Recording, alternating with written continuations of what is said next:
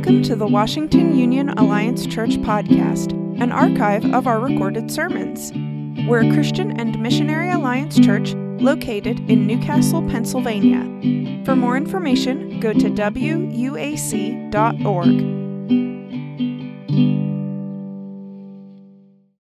Hey, as we have walked through Colossians, uh, this is a story, this is going to be a letter today kind of the one, kind of the overall kind of theme is relationships. We have beheld, as we've walked through the book of Colossians together, We've walked through that letter from the Apostle Paul, and it's we've beheld the supremacy of Christ over all things and all people, and how that influences all things and all people. And when we behold Christ as supreme in our lives, when we behold Him, when we behold Him as the highest supremacy and authority, we've recognized that the way we forgive people matters, the way we see our neighbors and loved ones, it changes. When we hold Christ as the supreme object and authority and the, and the, highest importance, the way we view our relationships change. The way we see our families and neighbors and loved ones changes. The way we relationally at work, it changes as well. The way we view other people, it changes as well. And so I'm just praying this morning that the Spirit of God would do a mighty work in all of us as we just experience together what it means to do and how to perhaps hold Christ supreme over all else, but then how does that work in and through relationships around It's all about relationships as well. So I just want to go to this. Last week we went through the list of names in Colossians. If you were here, you remember that we talked about Colossians 4. There's a lot of names listed in the end of Colossians 4. And one of those uh, kind of uh, intriguing ones is the guy that pops up. His name is Onesimus. And it's Onesimus is a, is a uh, person in the Bible. We'll go to them today, and he's one of the more kind of, it's one of the more pointed and spirited books in your Bible. It's one of the shortest books of the Bible, and it's, uh, in fact, it's not necessarily you call it a book of the Bible, but it's actually a letter, a personal letter written by the Apostle Paul himself to a certain individual for a specific purpose. We'll find that out today. That letter is Philemon. Now, you might hear some people say it different ways but Philemon is the one I will use. Um, so maybe you have, maybe your Bible's a little bit dusty on this particular page. Uh, maybe you've never heard of this one before. Uh, but it's an intriguing letter, and it's important. It's, it was obviously placed in Scripture. The early church felt like it was inspired by God. They included that in the Scriptures and had something to do, uh, something to say about God and the Christian faith and the love of Jesus and how it's worked out in relationships with one another. So even though this letter is very short, it is very pointed. It's a very craft, uh, carefully crafted and worded piece, and uh, it's just an amazing thing. So it's it's the shortest of the Apostle Paul's letters as well. So it's kind of as we look forward to this, this is the kind of the big picture boy, what does this look? Who and what and why was this written? And how can we interpret this? What does this mean for my family? What does this mean for my life in 2023? What does this letter have to say to this? What does it mean for us? Uh, and so we kind of, we kind of in the scriptures, we look at this letter and we uh, understand that this is a lot to digest. And as we look at the scriptures, we try our best to interpret it in its context and a lot to say about what it says for us today. And it does mean a lot for us today. So I just want to say a few overall things about this uh, letter in, in the book of Philemon as well. In fact, if you want to just go there in the Bibles in front of you, it's on page 845. If you want to grab the Bible in front of you, uh, or you can follow along in the screen behind me. But for just for a second, I just want to say, um, as far as Philemon goes, we know that the letter is a it's a letter and it's written by somebody, and that was a human hand. His name was the Apostle Paul. He was the first one of the first very early Christian missionaries. He wrote much of the New Testament after the Gospels, and Paul is the writer of this letter.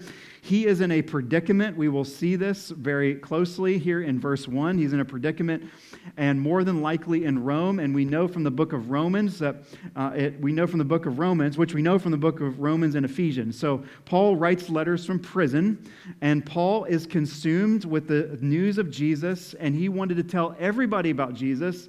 His life has been tr- completely transformed, that he wants everyone to know about Jesus.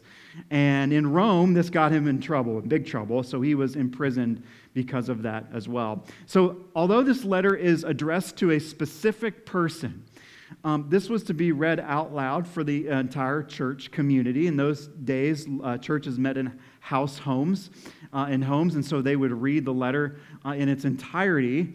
So, can you imagine what Sundays might have looked like, Sunday services, and reading the book of Ephesians out loud together? Who would like to be here for that? Would like to read the entirety of the book of Ephesians? Nobody raised their hand. So, we would be here until about one o'clock. That's okay. Um, and so, it's getting to football season. So, I cannot touch that one o'clock hour. I listen, I know, understand it. So, we will not, I know, we we can't go there. We can't go to one o'clock. Um, so we've got to we've got to wrap up. But anyway, uh, Philemon. Okay, so he is. This is a letter written to him, and so this was uh, this Paul was not only a missionary, but he was a church planter as well. He planted churches all over uh, known world at the time. And so Philemon is a bit different. It's a letter. It's written to an individual, but it's also written to the church as well that Paul planted in Ephesus. So Paul's writing this letter to Philemon, who is a fellow partner and worker in the faith, who has refreshed the hearts of the Lord's people in verse 7. And Philemon is a fellow worker in the church that Paul has planted. And so the main reason for this writing is due to Philemon has a slave named Onesimus. We've learned about Onesimus from Colossians 4, who that slave has run away from him and he's found Paul in Rome. And the issue at hand is that Paul has this slave named Onesimus and he has to figure it out. He has to figure out what to do with this said slave. And Philemon was a converted so Philemon's the owner and he's a converted Christian by Paul himself. Onesimus met Paul in prison from verse 10, and now the relationship with Philemon should not be understated. So Paul has this deep and relationship with Onesimus that he wants Philemon to understand, but not to push him in a certain direction. So we'll talk about the relationship with, with slavery at the time period, how that's to be interpreted. We'll talk about that here in just a second. So if you have your Bible, 845 in front of you, and uh, if you're, as always, if you're visiting, watching with us this morning, we at this church value the preaching and teaching of the scriptures. Make sure you find a church that does the same thing, preaches and teaches the scriptures faithfully. On page 845, it's also on the screen behind me. So we're going to read this in its entirety, but um, it's only 25 verses. So we're, we will be here, we will be out before. Um, in fact, there isn't kickoff today, so we can be here. We can hang out for a while. No, we won't. Um, listen, verse 1, it's, yeah, verse 1, let's go. Um, Paul, a prisoner of Christ Jesus, and Timothy, our brother, to Philemon, our dear friend and fellow worker. Okay, so just a dear friend. He's, uh, we kind of, when we read the Bible, we sort of get to see the flavor of what this looked like, this, uh, this, this letter. Fellow worker also to Apphia, our sister, and Archippus, our fellow soldier, and to the church that meets in your home. So we get a little bit of the flavor of the early church, the church that meets in your home. Grace and peace to you from God our Father and the Lord Jesus Christ. This is kind of a typical letter, uh, opening of a letter that Paul would have written to to a church or to a specific individual, and we find that across all of his letters. I always thank my God as I remember you in my prayers because I hear about your love for all of his holy people and your faith in the Lord Jesus. I pray that your partnership with us in the faith may be effective in deepening your understanding of every good thing we share for the sake of Christ. Your love has given me great what? Joy and encouragement because you, brother, have refreshed the hearts of the Lord's people. So we see a little bit of this partnership and we see a little bit of just this deepening relationship that Paul has here. Uh, Therefore, in Christ, I could, I could be bold and order you to not ought to do, yet I prefer to appeal to you on the basis of what? Love. It is none other than Paul, an old man. And now I just find that funny that he would say that about himself. It is none other than Paul, an old man, and is now a prisoner of Christ Jesus, that I appeal to you for my son, who? Onesimus, who became my son while I was in chains. Formerly he was useless to you, but now he has become useful to both you and to me. I am sending him who is my very what? Heart back to you I would have liked to keep him with me so that he could take your place in helping me while I'm in chains for the gospel. But I do not want to do anything without your consent. So any favor you would not so any favor you would do would not seem forced, but would be voluntary. Perhaps the reason he was separated from you for a little while was that you might have him back forever, no longer as a slave, but better than a slave, as a dear brother. He is very dear to me, but even dearer to you, both as a fellow man and as a brother in the Lord. So if you consider me a partner, welcome him as you would welcome me. If he has done you any wrong or owes you anything, charge it to me. I, Paul, am writing this with my own hand. I will pay it back, not to mention that you owe me your very self. I do wish, brother, that I may have some benefit from you in the Lord. Refresh my heart in Christ. Confident of your obedience, I write to you, knowing that you will do even more than even more than I asked. You notice it's kind of the level of expectation for Paul to Philemon is confident of your obedience. I know you're going to do more than I ask. Have you ever said that to somebody? It's kind of like, kind of a subtle, like, I know you're going to do more than I ask. If you, you ever said that to your kids, hoping that they'll do more than you ask? I see some parents nodding their heads here. Um, and so there is this expectation there. And one thing more prepare a guest room for me because I hope to be restored to you in answer to your prayers. Epaphras, my fellow prisoner in Christ, Christ Jesus, sends you greetings. And so does Mark, Aristarchus, Demas, and Luke, my fellow workers. The grace of the Lord Jesus be with your spirit. Okay, so we understand a couple of things from this little letter. We'll talk about this. What does this mean? What does this look like? For, and we'll, we'll walk through this. Paul has a deep affection toward this runaway slave. His name is Onesimus. And Paul says in verse 12 that Onesimus is his very heart. He has helped him while he's in prison in verse 13. And instead of calling him a slave, which was his occupation of the day, Paul considers Onesimus greater than that. He's greater than a slave or a servant, but a son. Do you notice that? And clearly, Paul sees Onesimus beyond his status as a slave and more along the lines of a person. He is a person. In fact, the owning of slaves in the first century Near East was very common. Um, in, fact, in fact, about half to a third of the population of that time were slaves owned by people. This was people's livelihood. This is how they worked. And slavery was not the same slavery as modern, we think of modern day slavery during the Civil War, et cetera, and that, those kinds of things. But slaves were owned as property, and Philemon owns Onesimus and works for him. And slaves and servants were found in all professions and were able to work for and achieve freedom. Slaves could purchase their way to freedom if they found the opportunity to do so. They controlled, they still controlled their own money. But oftentimes, slaves ran errands and, found, and for their owners, and they often took the opportunity to run errands and take that as an opportunity for escape. We really aren't sure how Philemon ended back up with Paul. He had already met with him before. But in verse 12, he sends them back to Philemon. So we're not too sure, Onesimus, we're not too sure exactly about this. You see, but Paul and Philemon have this partnership. As you notice that word partnership in Christ, in that original language uh, of the Bible uses that word, it means fellowship or interchange in verse 6. And Paul, a partnership is how the NIV uses that word to, to, uh, to talk about this. And Paul needs Philemon because Philemon's a leader in one of his churches, and Paul physically can't be there because he is in prison at the time. But what we know is that Paul and Onesimus have spent good, good time together. They've developed a deep friendship together. Paul has looked beyond his status as a slave and even has called him a partner in the gospel, and he's more than likely become a believer in Jesus during his time with Paul in prison.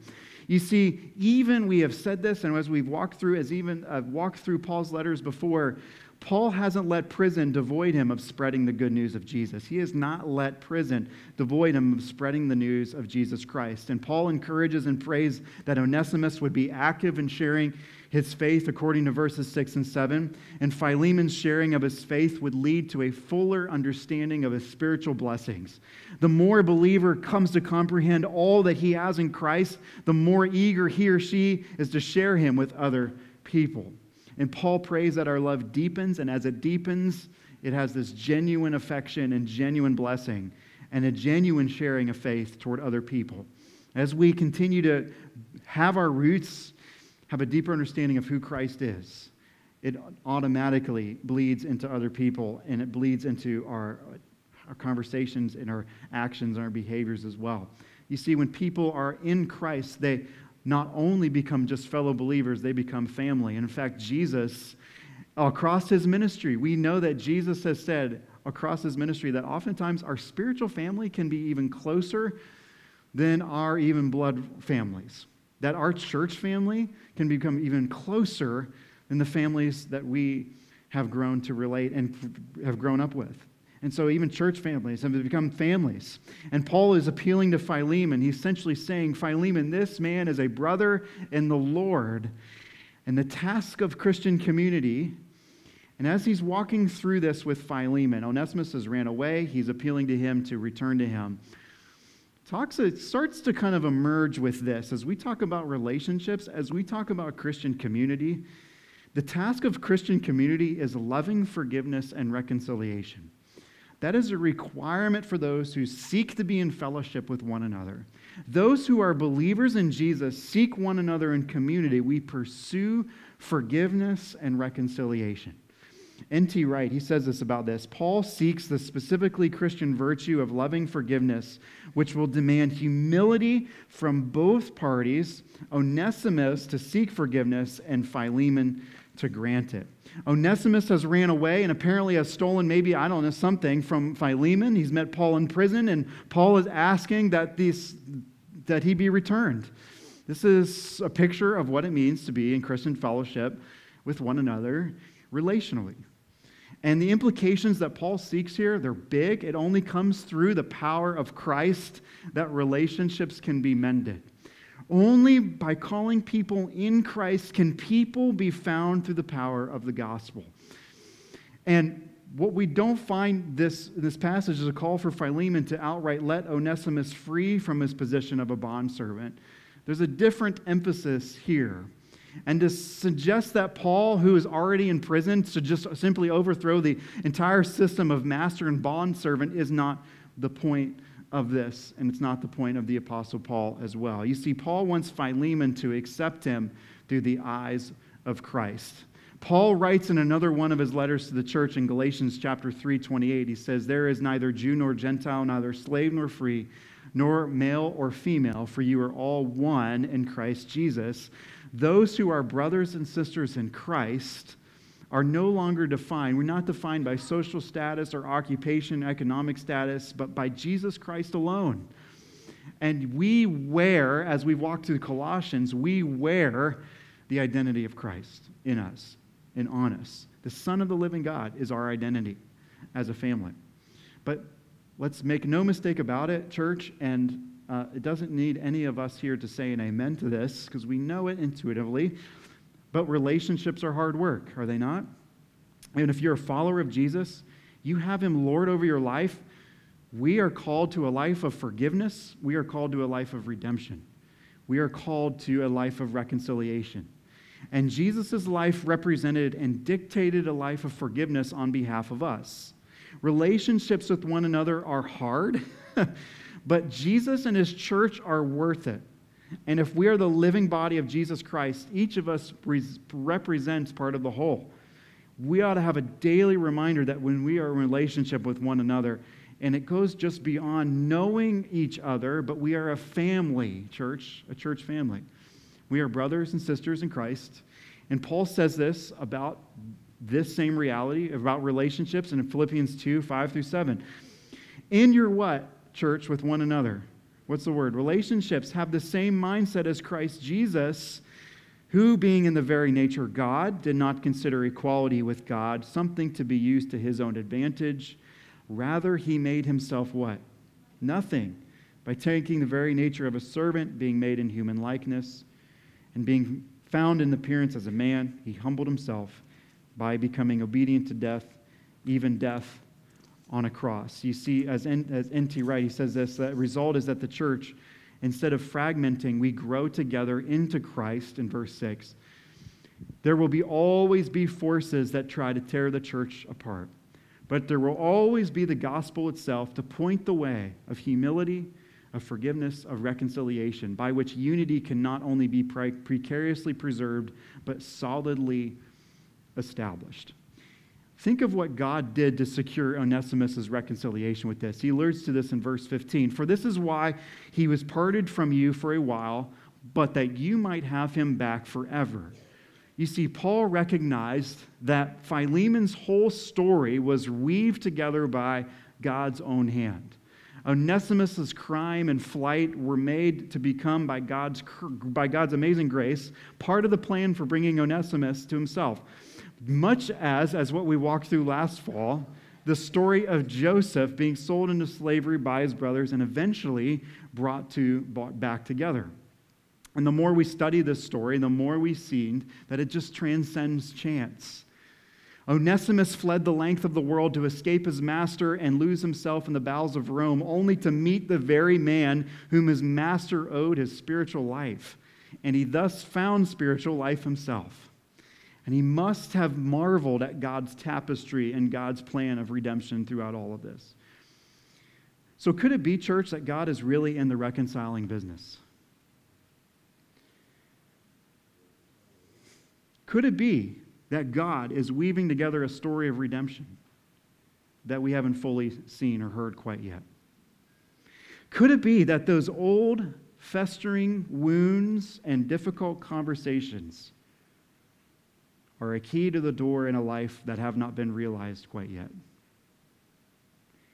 And could it be, church, that possible that God asks each and every single one of us, his precious children, for a hand in the hard work of reconciliation toward one another? God used Paul, who was prompted by the Spirit of God, to be reconciled to one another and to the Lord. The Christian life is best realized in the context of relationships, and even when those relationships require the necessary task of forgiveness and reconciliation. Paul reminds the Colossians of this, Colossians of this reality. We walked through this in Colossians.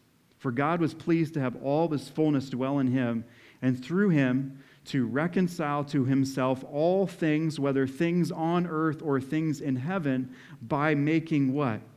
Peace through his blood shed on the cross.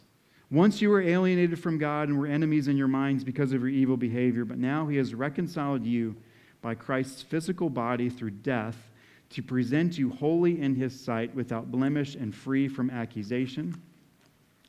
Without, without blemish and free from accusation. And that is what God in Christ has done through us and has brought together all the fullness in heaven and on earth, all things by making peace through his blood through the cross. You see, here's today's sort of this big idea. One theme today is that we are a people as well who help the hurting, but we help heal the hurt in other people's lives. We are part of the gospel, we are part of a family which means that we are people who help the hurting, but we too help heal the hurt. And if you are in Christ, you, like Onesimus, can experience the freedom that's offered to you through Jesus. And if you're in Christ, you are free to live because Christ's life is now yours. And if you are in Christ, there's no condemnation for those who are in Jesus Christ. The penalty of sin has been paid for by Jesus Christ. And if you're in Christ, there's freedom in Christ because God has already defeated Satan by victoriously defeating the power of sin and darkness in the world through Jesus' death and resurrection. And if you're in Christ, you have the freedom to live a life that's marked with the very presence of Jesus living inside of you through his Holy Spirit. And this is not a make believe fairy tale. I mean, this is the real presence of Jesus Christ himself living through you, the person who conquered death, defeated sin, the penalty of sin, and the very person who walked out of that grave in victory, the very person who ascended to the Father.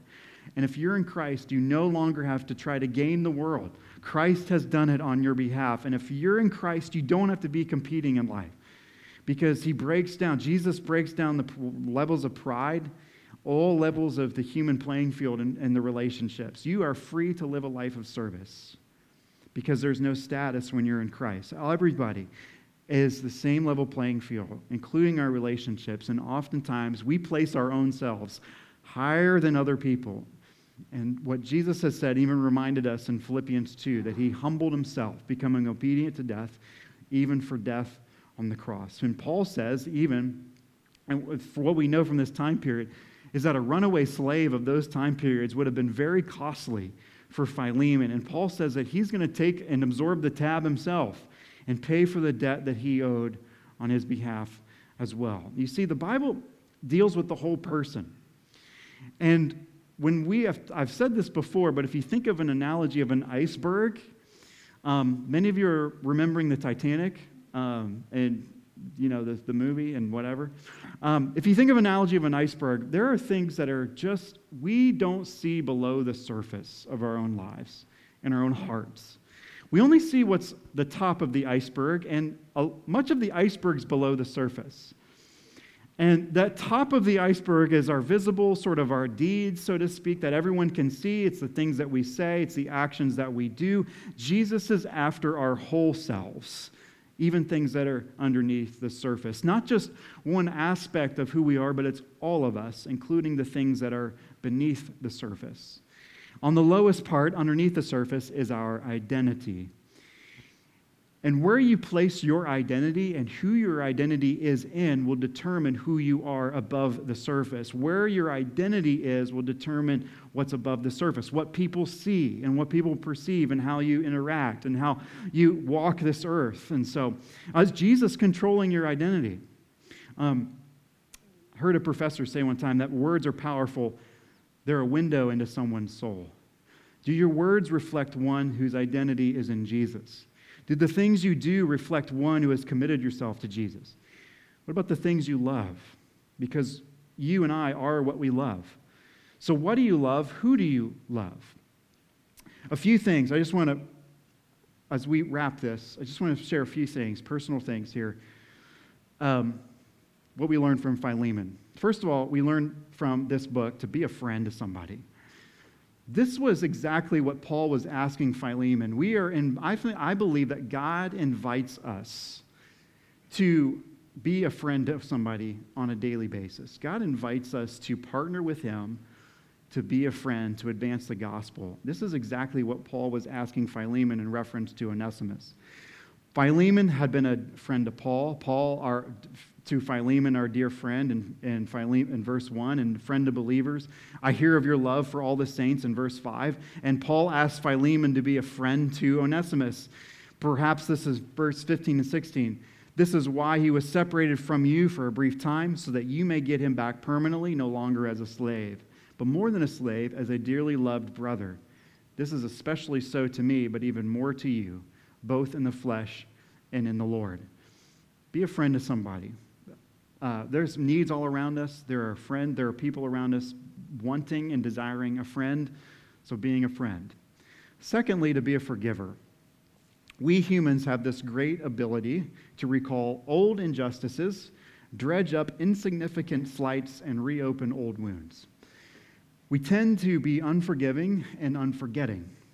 One would think that Christians would be different and a, kinder and a gentler tribe, a tribe who have experienced the grace and mercy of God and passed that forgiveness on to others.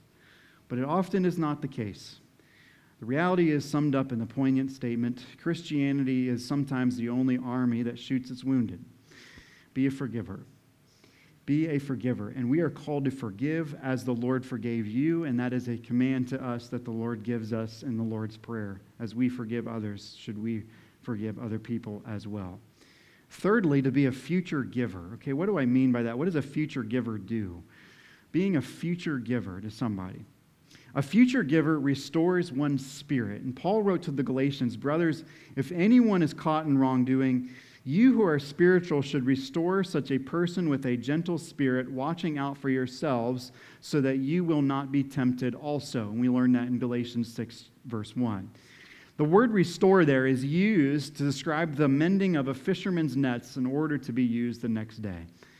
And it communicates the idea of putting people back into a workable and useful shape and reminds people of how valuable they are to God and how valuable they are to society and to society. Jesus restored the woman at the well, woman caught in adultery, the man with the withered hand, and the demon possessed man of Gergesenes. Jesus restores us who believe. Restoring the spirit of an individual can do absolutely marvelous things to their future. When Thomas Edison was improving the first light bulb, to the astonishment of onlookers, he handed the finished light bulb to a young helper who nervously carried upstairs step by step to the vacuum machine. And the last step, the boy dropped the bulb and shattered it into a thousand pieces. Consequently, the whole team had to work another 24 hours to make the bulb again. And when Edison looked around for someone to carry it upstairs, he gave it to the same boy. The gesture probably changed the boy's life. Edison knew that more than a bulb was at stake at this point in time. Who do you know that needs a friend, a second chance, or a new future? For many hurting people, you may be the person who they can turn their life around by offering them friendship, forgiveness, and a hope filled future. Amen. Amen.